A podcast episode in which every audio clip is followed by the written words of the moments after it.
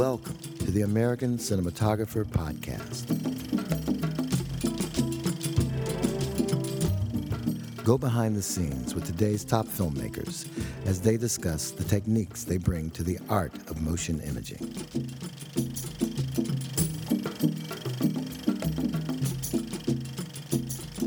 This podcast is sponsored by the ASC Masterclass, a five day seminar taught in Hollywood. Learn more at theasc.com. My name is Iain Stasukevich, and I'm a contributing writer for American Cinematographer magazine. Photographed by Michael Seresin, BSc, and directed by his longtime collaborator Alan Parker, Angel Heart is a stylish neo noir about Harry Angel, a private detective on the trail of a missing crooner who's reneged on a contract with the devilish Louis Cyphre. Released in 1987, Angel Heart isn't your average neo noir. It's also a horror film and a psychological thriller. It's an entertaining and beautifully shot film, and Seresin had a lot of memories to share about its making. So now, on with the interview. Michael, these are some of my favorite kinds of movies the gritty 1980s neo noirs like Body Double, To Live and Die in LA, and Black Rain. At the time you and Alan Parker were making Angel Heart, did either of you see it as being part of a defined genre? No, I mean, Parker and I have a very close rapport, very close. And I think we wouldn't have discussed the look of the film. We just had almost an unspoken, well, it's again an aesthetic thing. It's a very dark story. You've got, you know, Mickey playing a sort of uh, strange character, De Niro the devil, Lisa Bonet, and the whole thing is dark. I mean, it starts dark and gets darker. So if the storytelling the photography's got to tell the story. It doesn't want to be super. I use the analogy of a supermarket. It wants to be dark, uh, chiaroscuro sort of lighting, very heavy shadows where you're not sure what's going on. I mean, the whole thing is an expression, is very expression, expressionistic. And I think that that was probably without discussing it, we decided to do that. I remember we shot some tests. Uh, I think they were wardrobe tests actually for uh, Mickey's wardrobe. And we found one of those old fashioned elevators in the basement of a building, I think in Soho or somewhere, and uh, was meant to go up and down. And the electrician was moving a light behind, and there were the elevators which have those um, like like a cage, industrial elevators. And I thought, I just said, you know what? We're not going to move the elevator, just move the light. And we shot these tests, and they actually ended up in the film. They literally were shots of Mickey in an elevator. And that almost, those tests set the tone for the film. Sort of three quarter backlight, hard shadows going over Mickey's face, seeing enough of his eyes for a beat, his hands, his body, and so on. And that's, and it's only now that I'm talking to you that it occurs to me. And I remember the producer, Alan Marshall, who's also an editor, saying, Oh, those tests are so bloody good, mate. We're going to use them in the film, I think. And uh, that set it up. But you know, in a way, you read the script and say, okay, it's night, it's dark, it's day, it's dark, it's uh, exterior day, it's going to be dark. And so you figure out the locations, time they to film if it's day, obviously fitting in with a schedule, but also as appropriate as if you're using the sun and so on. I remember that Alan, Alan and I, on virtually every film we did, we walked through, just he and I, nobody else, walked through every scene in the film on the location. It might take us a couple of days. Uh, in, uh, well, a film like uh, Angel Heart's different because part was in New York, in the city, part was in uh, New Orleans. But and so we have a feeling for it. We don't we don't discuss discuss how stuff. Is. It's sort of mutual trust as well. I think you know he knows that well, trust my uh, sort of interpretation of the scene from a light and camera point of view. And you know, and he's a he's a very visual person anyway. He's a very, and if there was something he didn't like, he'd say so. And if there was something he liked, he'd keep it to himself. But that's how he is. It sounds like a different sort of prep than what you had for your most recent film, Dawn of the Planet of the Apes. Yeah, but you couldn't get two films more different. I mean, first of all, the literary was was a, a lot of prep time. Uh, I'd shot in New York before and it was you just couldn't get you couldn't. I mean this is no visual effects no special effects no cgi didn't exist then no green screen blue screen painted mattes nothing. We filmed stuff as it was. You know we found the locations it was all locations and it was uh, you know no sets or dressed set dressed locations And uh, no, that was it. There was no no no art. Well, every film's artifice, but no artifice compared to that you get on Apes. And it's helpful to actually visit the locations where you know you're going to shoot. We just walk and say, okay, Mickey comes up here, stops there. And I'd say, well, actually, why don't we just pull back a little bit further so you start just with footsteps? You say, no, I don't like that. Oh, yeah, okay, let's do that. And then, of course, on the day when you have the lights and the set and the actors, things change a bit. You always have room for maneuver, you have to. Uh, but that was, yeah, no, it was, everything felt, it's probably one of the most seamless films in terms of uh, how everything worked together production design, direction, script, performance, lighting, camera move, etc. The cinematography in this film can be very gritty and natural at some times, and then over the top and very expressive at others. Roger Ebert, I think, was paying it a compliment in his review when he called it an exuberant exercise in style. That's the sort of comment that one can make after whoever makes it we didn't set out to do that, not at all. I mean, I've never, we, Parker and I, or me and Al Becker, or me and whoever, wouldn't sit down and say, let's make this exuberant, let's make, that's somebody else's interpretation. We made the film uh, look appropriate for the story, slightly because of the drama of it, because of the, the strange sort of darkness of the story and so on. No, there was never ever a. Uh, it just it evolved. I mean, we talked about it. I remember reading the script. It came from a novel which Parker sent me. I then read the screenplay. I then, you know, went to got to New York. We started talking about it, and then we looked at locations. And I said, I think it's amazing. Now this will be a bit tricky, but let's make it work, because a lot of those things are decided before I'm there, and you know, along with the production designer and so on. But you know, as I said, Alan has a, has a very good uh, visual sense, very good, very strong, very developed. So we sort of work in tandem on that.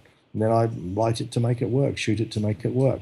And there's never ever, I mean, the, the, the comment exuberant style or impressionistic, this is just how it was. We didn't set out to do that, but it was appropriate for the film. I mean, there's no good making it look like a musical comedy. Such a dark story would be, I think, totally inappropriate you don't often see films that look like this anymore. Um, I think, and the the ultra stylized Hollywood thriller. Uh, what's changed, and do you think it's the technology behind the filmmaking, or do audiences expect something different?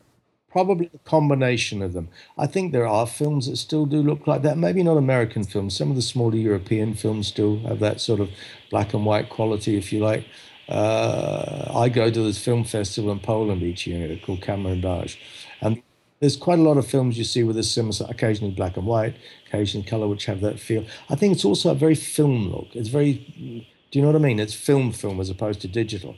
And something, I mean, in fact, I would love to shoot a film like that, you know, a low key drama with a, with a dark story, whether it happens to be, you know, a love story or a, you know, criminal thing or something as far fetched as Angel Heart, do you know what I mean? Which has a slightly surreal quality about it as well. I like that. I really do. I mean, I, I find that a challenge, and uh, I would like to do something like that. But you're right. It, there's less of those. There's a title card at the end of the film uh, saying that it was shot entirely on location in New York City and New Orleans. Uh, in what ways did you disguise the 1980s versions of these cities to resemble their 1950s counterparts? Well, first of all, New York then, compared to now, still had a lot of real traditional stuff around you know, whether it happened to be windows or staircases or elevators or and then you add dressing, you know, cars and and like and if you look at the way Mickey was dressed, it's a pretty sort of you know a crushed linen suit. You could wear that, you know, Sydney Greenstreet wore in Casablanca. Do you know what I mean? So it's a sort of there's something almost timeless about it uh, in that respect. And I think you, you, you in your notes you mentioned that and it is a sort of it's it has a classic element to it. You know, whether it's a Dashiell Hammett look or, or as described or as as visualized, and I think it was sort of quite traditional. I mean, I've been in Harlem probably not too long ago, like five years ago, and seen people walking down the street behind horses at a funeral, and a lot of the women were dressed uh, quite similarly to some of the women in the in the funeral scene in uh, Angel Heart, very traditional, very classic, and so on. But the the the disguising stuff, see, props help do that. Um, but a lot of the internal architectural spaces are very similar. I think now, as I said before, would be harder. And Louisiana, New Orleans, we were in the French Quarter for a lot of it, and some of the back areas of the French Quarter are unchanged, probably in a century. You know, the, the scale of the rooms, the size of them, and so on. So that's that helps enormously. There are also ones which you choose. You know, the location scout looks at them, sends photographs to us all. We choose ones, go and visit them, and say, look, there's a minimal amount we need to change here to make it work for the period, uh, for the appropriate period. And then there's some minimal set dressing, and then maybe walls are painted a appropriate color and so on. So it's it's it's a, a mix of all of that. I think it would be tougher now in New York. The film feels very modern. You don't always sense that it takes place in the 1950s. Oh, it's part of it, absolutely. I mean, it, it, the thing is, it's sort of there's an element of it though which are timeless. You could probably make the film today. There's still people who dress like that. The cars are different. The dialogue might be a little bit different. You might have a cell phone. You might have a, do you know what I mean? Some more modern accoutrement. But basically, the story is fairly timeless. You know, you could have done that in the 20s in a lot of ways. You could have done 30s, 40s, 50s. And I don't even know why the 50s was chosen. Maybe, I don't remember the novel if it was the 50s or, or later because William Hjortsberg, I think, was the writer, and he, I think it was probably a bit later than that. And Alan may have made it back into the 50s for, and I don't remember that conversation, although something a little vaguely familiar, he may have made it go back into the 50s for style. Did the novel have any bearing on how you visualize the film? No, I, I take everything from the um, from the from the screenplay because that, that's the Bible, if you like. That's the thing that you know. That's the, that's the film you're making. The New York you depict is very dark and shadowy. It's kind of a hellish New York, which seems appropriate for the story. Oh, absolute darkness. I mean, the thing is, it's a dark story. A lot of it takes place at night or where there's not much light if it's daytime. And therefore, it's sort of appropriate. Do you know what I mean? It's, it's, the 1950s for sure had a lot less light around than they did in the 70s, 80s. I mean, Manhattan's a very bright city, even the little back streets. So, from the opening scene, you know, with a cat coming across the body, the, the, title sequence, it was decided to make it really dark. That was a decision. We said it's a dark story and we'll make it look dark.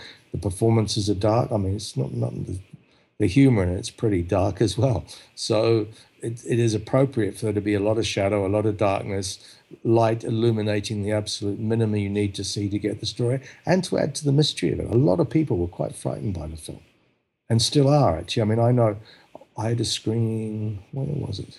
In the last couple of years, maybe, I don't recall where. And people after said, boy, that's a scary film. And there's been some super scary films since then in the last, you know, 25 or so years. So it still, it still affects people quite strongly, very strongly, in fact.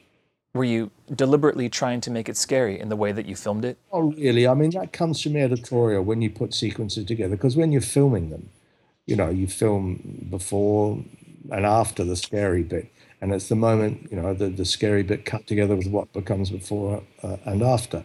You're sort of aware of it but often things change quite radically. They do in the cut. Do you know what i mean? It doesn't always follow the screenplay.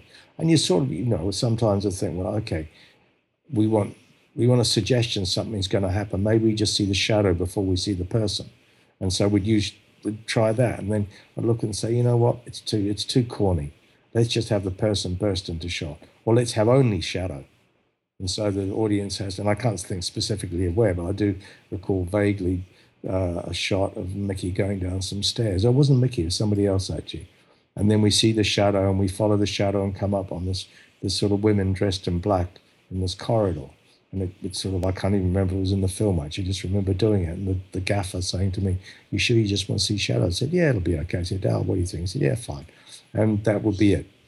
So, I mean, a lot of it, it's not making it up as you go along. But the thing is, when you're shooting film, film, and you know, you've got four lights, it's pretty easy to switch, make one higher, lower, stronger, weaker, further back, further forward. You know what I mean? It's not, it's not a major thing. It's not like, you know, lighting a ballroom for a period film and, you know, the Great Gatsby or anything. You, you do have room to, a lot of room to maneuver scene to scene, shot to shot. There are a few moments in the film where it shows its noir roots, like the scene in Doc Fowler's apartment. If Alan and I had any discussions, we probably would have said film noir. Because, as I said at the outset, we, we have a sort of unspoken, you know, we just work together so much that we sort of have an intuitive feel for how stuff is, what the other's thinking. And in the end, it was a very, uh, it was a amongst the best of our collaborations or most successful. And I think in that respect, it was, you know, he'd turn up on the set and we'd, you know, figure out what was going on, you know, which he had a pretty fair idea and it would be lit within an hour or so. And then we just get on with it. And there'd be slight tweaking here and there if, you know, the camera moved a bit more than we thought or the actors performed, you know, moved a bit different than he and I had talked about. But pretty much it was uh, as we discussed from the outset, and we probably did use a word like film noir, you know, detective fiction. I don't remember it, but probably. Um, but the story sort of leads you to that. I think any other interpretation for me would not be true. One of the things that I love about this film uh, in particular is that the cinematography really speaks to the viewer. It tells you things about the characters and the story uh, in very subtle ways, like the scene where Harry uh, is in his office dictating the details of the case to a tape machine. He holds the microphone in a very specific way, and he's lit like a singer on stage, which kind of hints at a connection between him and Johnny Favorite. Oh, for sure. I mean, I think that's one of the duties of cinematography is to tell a story with light and image, and it could be that it doesn't come out of the dialogue or the performance, but the light suggests something, and then it's up for the audience to interpret. And that way, you really engage an audience. They say, "Jesus, is this what's happening, or is that what's happening? What do you think that meant?" And it fires up the imagination. I love that. I really love that, and that's the reason I like darkness. I think that if you, you know, the sun or bright light illuminates everything, doesn't leave that much open to the imagination, unless it's surreal. But if you're talking about a film which is real, which had surreal moments in it, Angel Heart, that is, then that darkness gets an audience thinking about something. So also the music, which is very uh, quite hypnotic in the film. I think you know the suggestions: is everything okay or is it not okay? What's going to happen next? And it did really keep an audience on the edge of its seat. I mean, some people were, you know, as I said earlier, were very quite influenced by the film, and uh, it's it's a very what's the word? Not persuasive. It's quite a manipulative film in some ways. And it can manipulate the audience's you know emotions combination of music and sound effects, performance, light, and so on. And that was something that was decided. You know, it, it is a very strange story if you think about it, with all sorts of overtones of, you know, evil and good and evil, and with voodoo overtones, with incest, uh, with all sorts of stuff. And do you think that gave you license to be more expressive with how you depicted the story? Because it's also kind of a fantasy film. No, I don't think so. Because listen, it's not. It's not. We're not. We're not. It's not a docudrama. It basically it's a piece of entertainment. So I think if Angel Heart came along today, I'd probably do it identically. To tell you the truth, I mean, there are certain films I look at and say, "Oh, Jesus, why didn't I do this or that?" Uh, that I've shot, and even other people have shot. Why did they do this or that? Which is a matter of taste or judgment. Angel Heart is one of the few. I'm. I'm not proud of my work in. I don't think like that, but I think it's maybe the best marriage of uh, visuals and storytelling and performance. Do you know what I mean? The, the, the, the, sort of interrelationship works really well. No, I would do it the same. And to be honest with you, looking at apes, there's a couple of scenes, uh, you know, because I know it pretty well now, um, that I would have changed a bit, but not a lot. And that's not to say I'm, you know, pleased with myself. There's always another way of doing it. But uh, when you think about something at the outset, sort of in your waking moments and your sleeping moments when you wake up, I would probably do it very similarly. And Angel Heart for sure. And Angel Heart's a lot easier film to make because it's classic filmmaking. You know, you have a camera, actors, lights, all the other sort of accoutrement, you get on with it. Whereas with native 3D and CGI, you have all these interruptions. It's essential to the process, but for sure, there is no room for spontaneity in native 3D shooting. Absolutely none. Whereas on the uh, Angel Heart, you know, I remember sometimes with Parker, we'd go for a drink at night and say, Jesus, look at that light. There it is. There's a light swinging in the in the in the in the wind, you know, in the pouring rain. Well, can't we do that somewhere? And you say, yeah, let's do it down in Louisiana. And we did it. We literally, I can't remember the scene. I don't even know if it was in the film. It might have been when Muddy, not what's his name, the blues musician walks out of the club. That sort of spontaneity in a native 3D movie is virtually impossible. Maybe very tiny things within a scene but overall, not at all. And that's one reason that, uh, for me, Angel Heart worked. Eventually, the story moves south to New Orleans, which really feels like a different place, but still a part of the same world. I mean, the real darkness in the story starts coming out down there. And I think that it also, you know, New Orleans is a brilliant city. I mean, maybe a bit less so now that it's, but architecture, if you look at the design, I don't know if you've been there, the French Quarter is incredible. And when there's nobody there, when it's empty, it does have a very, also it's, it's a repository of so many different cultures, the black, the, the Hispanic, the French, the, the Cajun, the, and it's almost the least American city in the US by far a little bit these days because it's become a convention city, which sort of screws it and tourists and so on. But even, you know, we wandered around the French Quarter a little bit with a friend, and I was saying, this is where we shot this, this is where we shot that. And behind that gate, you wouldn't believe there's a whole labyrinth of little houses and corridors and uh, verandas and little pokey little rooms and so on. Did the change in setting uh, affect the way that you shot the film? Photographically, no, but I think it's inherent in the in the you know the in the architecture of the buildings. I remember once going into a store which sold. Actually, there was a version of it in the film, the sort of selling all the, the voodoo stuff, you know, all the sort of potions and so on. And there's a couple of stores, not in the French Quarter, outside where people go for that. Really, you know, they go in and they, you know, their husband's been fooling around. What can I get, do to keep them on the straight and narrow? And they sell these potions, St. John, you know, the this and literally the whole place is filled up with that. And these are not for tourists. These are where people go, you know, the locals go and get stuff. You know, it's like a mini supermarket of sort of mm, voodoo potions and God knows what else, candles and etc. etc. So, uh, and that is almost like an abstract element of the film you know what I mean? You see it manifested occasionally, but it is an underlying quality of it. You know, whether it's Lisa Bonet at her sort of voodoo ceremony out in the forest, or you know, it's it's it's there. I mean, those things exist. It's not those are the figures. They are written, but they do exist there. And we, I remember filming in an area where the Cajuns lived, and that was weird, really weird guys living in these little shacks, you know, over the swampy areas there, and speaking this sort of pidgin French. And even though they knew we were coming in, and this is a big film, you know, a lot of foreigners, if you like, there, but they still they were quite friendly, but there was a caginess about them and an atmosphere for sure. And in some ways, it's captured on the film. What lenses did you use?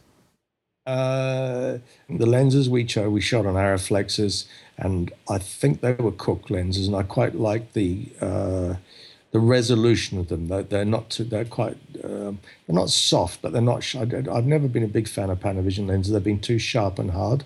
Mainly it's because of the projects I've shot, but I think the Cooke lenses. I'm almost certain that's what we used. Just felt right when I shot some tests in uh, New York. They just had like a nice feel to them, and there was a consistent quality in the resolution and in the color. I think they're the same series I used on Midnight Express, or maybe a slightly newer version of them and uh, the couple of times we used to zoom, they matched those as well. Now that now these things are much, uh, we have a much bigger choice, almost too much, but that's good in a way as well. So you you could choose a lens you think or a series of lenses appropriate for the story. Do you remember which film stock you used? I don't know, but I've always liked the older film stocks, the ones which well, I use the word patina and Alfonso Cuarón says grain but they and in fact at one point we were trying to emulate that on apes but we just it doesn't work in 3d a digital version of it. But they are stocks. I, i've never been a big fan of the kodak stocks which are very glossy and shiny and sort of brilliant. I prefer the softer ones the ones which have for me just well patina is the only word i can think of. It's how do formats affect the way you shoot a film? Well film stock has got a, a lot of tolerance and uh, I tended to underexpose anyway, so to get help give some of the, the visual quality, and it does does do interesting things. You've got to be a bit careful sometimes, and not being that technological sort of cinematographer. I did screw up occasionally, but I like playing, you know, on the edge a little bit. I'd like to talk about a couple of specific scenes because I think they're great examples of the subtle horror and extreme horror that really characterize this film. The first scene is a day interior uh, restaurant in New York City. Harry and Louis Cyphre are talking about Johnny Favorite, and Cyphre is eating an egg. that was a real location in, in uh, I think, down in the Ukrainian area of Manhattan. and uh, well, because Parker and I used to go and have lunch nearby, and he said, Oh, this place looks like let's shoot here, which we did and De Niro saw the dailies and he didn't like it. And when he came down to shoot the Louisiana part of the film, said he'd like to do it again. And then we had to rebuild it down there. And uh, I think he ate 12 hard boiled eggs. And he, he said after the second lot of uh, shooting, he said, Oh, great. And he already said to me last time he'd had like 15 takes. He was constipated for a week eating hard boiled eggs. And he'd eaten 12 of them. He said, Well, what do you think, guys? And, you know, Alan said, Yeah, that's great. So, well, I'm happy too. And then I said to the focus puller, Just tell him you've got a hair on the gate. And I'm, he said, Oh, looks like we've got a hair on the gate. And De Niro said, Oh, Jesus, no. He said, Man, made a rather uh, inappropriate remark about not having a dump for a week. And anyway, that was a joke. But no, that was for sure. I mean, the timing, his performance, the marriage of him doing something physical, which is pretty unique, peeling an egg, I think, with one uh, one piece of just going round and round and round while he, with that long fingernails, asking if he'd like a bite and putting the salt on it and taking a big bite off with that evil grin. It was brilliant, absolutely brilliant, but mesmerizing actually, even when you're shooting it. How did you cover this scene? The shots on him, and I think a couple of reverses on Mickey. You know, it was it was very simple because it's it's not the sort of scene that you really want to break up with a lot of cuts you know, because he's doing so much. You don't really need to enhance anything. You know what I mean? I don't remember the number of shots, maybe three, maybe a close up of his hands on, on the air. How many cameras did you roll? The first time I ever used two cameras was on with with Pacino on on uh, City Hall because he changed his lines all the time. No, we did we did uh, only one camera ever. So De Niro's very consistent. Yeah, absolutely, yeah. I mean, it takes him a while to find you know his sort of. Uh, his, his, way of doing something. Because the way he worked then, now I'd have come, is it was just him and the director on the set. They go through everything, then the DP would come on, and then gradually you'd come in while he went off to get hair, wardrobe, makeup, and so on. We would, uh, you know, light everything and sort it out. Then he'd come on, have a couple of rehearsals, and we'd start shooting.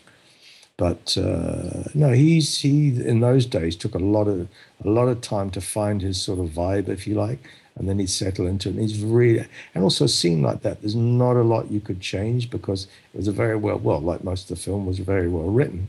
And it was the balance of the physicality of what he was doing, his performance, and his dialogue. And they worked seamlessly. Is the cinematography saying anything here? Well, he was in a cafe, so you couldn't make it look totally, uh, you know, like look, sitting in a, room with a candle on. But within the confines of that, we made it as dramatic as we could. I do remember in the original restaurant, we were sort of trying to make it quite moody, and it didn't feel right. And I was lighting on him compared to what was in the background. So ultimately, the way he's dressed, the way he, you didn't really need the lighting to to uh, interrupt you know what I mean? To make it something that was inappropriate, to make it more dramatic, because the scene in itself was pretty dramatic. See, uh, and being in a in a in a cafe, which normally in the daytime, uh, it's relatively bright, but within the confines of that, we kept it appropriate. Maybe underlit it a tiny bit, but really a tiny bit. Because I remember putting a light up and looking at it and, and at, while they're rehearsing, I thought, you know what? It needs a little bit more light. It's too, it's it's not right. It's too the light. It's too intrusive. I don't like it when lighting takes over from performance. My job is to get the you know the light appropriate to the performance, and to be dead honest, I'd sooner see an amazing performance lit okay as opposed to phenomenal photography and a mediocre performance. I think that you know they need for me a very personal thing. They need to balance. The other scene I wanted to talk about is the totally insane sex scene between Harry and Epiphany uh, the voodoo priestess. Uh, it starts out as this very sweet moment, but then becomes this protracted sexual nightmare, and then blood starts pouring from the ceiling. And how do you even begin to conceptualize uh, a moment like this? In the, in the end, you know, I knew what the scene was. As they she goes there, they start dancing, and the next thing, they're, you know, they're, they're having sex, and then it starts to rain. Then there's blood. And I remember there was five of us in the room, uh, Mickey and Lisa. And uh, we had a handheld camera, one camera.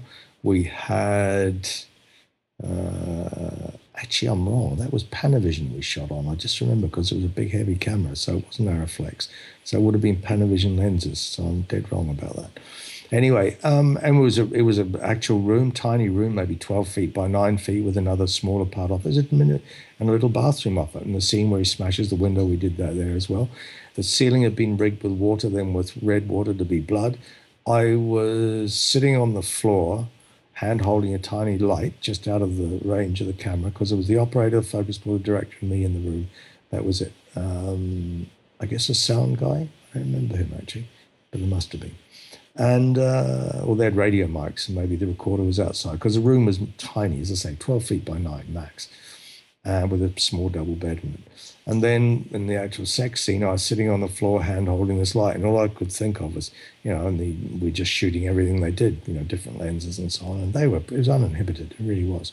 And probably the most uninhibited stuff was on the cutting room floor. But it was, uh, all I could think of was once it started raining, we're getting wet. I thought, Jesus, I'm going to be electrocuted, hand holding this light, shooting a scene with Mickey and Lisa Bonet. That'll be died while shooting a sex scene. I thought, Jesus, great. But uh, no, you don't. You see, I mean, from the outside, I guess people can look at it and say, "Oh, what did you think of when you're going to do it?" At the risk of sounding sort of um, dismissive, it's part of what you do, whether it's a love scene or a sex scene or a violent scene or a domestic, you know, mum, dad, and two kids scene. Yeah, I don't know. I just it's it's part of the job. You don't sort of think what its import is in the film maybe other DPs do it in different ways. I can't speak for them, but did you have a plan for how you're going to cover it, or was it more of a spontaneous approach? No, the camera was at the head of the bed for a major part of it. Then we did some low side angles. And you know, Mickey, I mean, they just kept going. We were just changing magazines. I mean, we we literally at the end of this, there was just the five of us in the room for four or five hours, plus the two of them, and we looked like like the Texas Chainsaw Massacre because we shot it in sequence first of all, and then dancing, and then them, you know, uh, making love. Then it starts to rain, then the blood. And uh, I think the next day we did the rest of the sequence, or maybe the day before, I don't remember. The crew, about 50, 60, 80 out of me, were all waiting around outside, drinking coffee and having cigarettes. And we looked, looked like some mad axeman had attacked us because we were covered in all this blood everywhere. But um, no, it was a very, very powerful scene. You're sort of aware of some of it, but it's really only when sequences are put together with all the added thing, you know, the light, the photography, the, the uh, composition, the performance, the editing, the music. That's when it really, all the elements are put together, most of which are on film, and the added ones are music and editing, that you realize the power of a scene.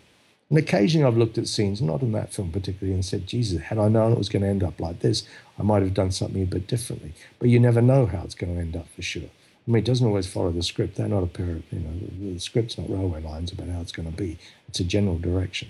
It sounds like it was a pretty unique experience, even after all of the films you've shot since then. There's a lot of real positives about it. Alan and I got on real well. They were a brilliant cast. The story was great.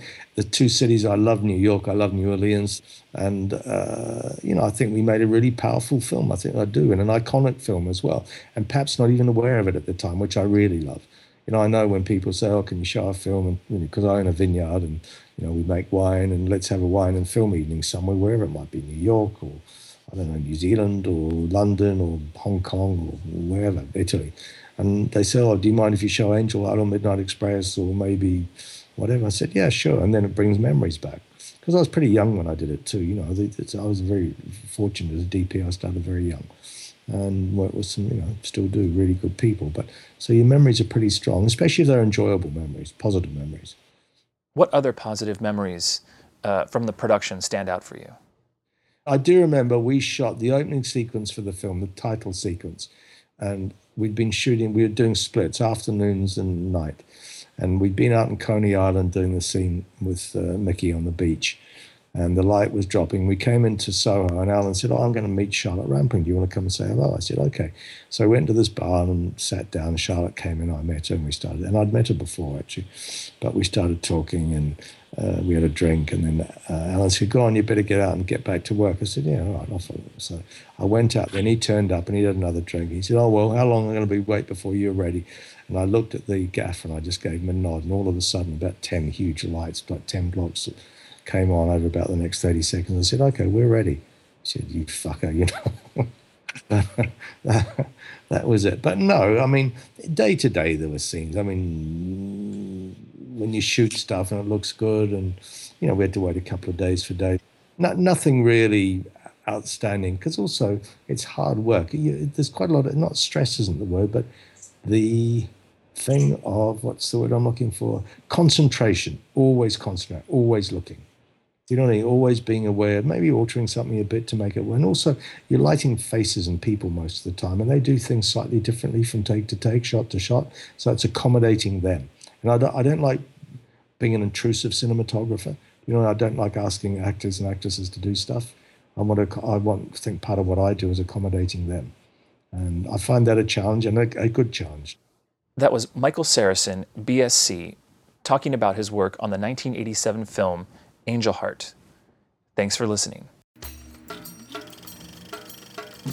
This has been the American Cinematographer Podcast. Thanks for listening. You can find more podcasts, blogs, and exclusive ASC content by logging onto theasc.com. This podcast has been brought to you by the American Society of Cinematographers, a nonprofit organization dedicated to promoting the art and craft of cinematography.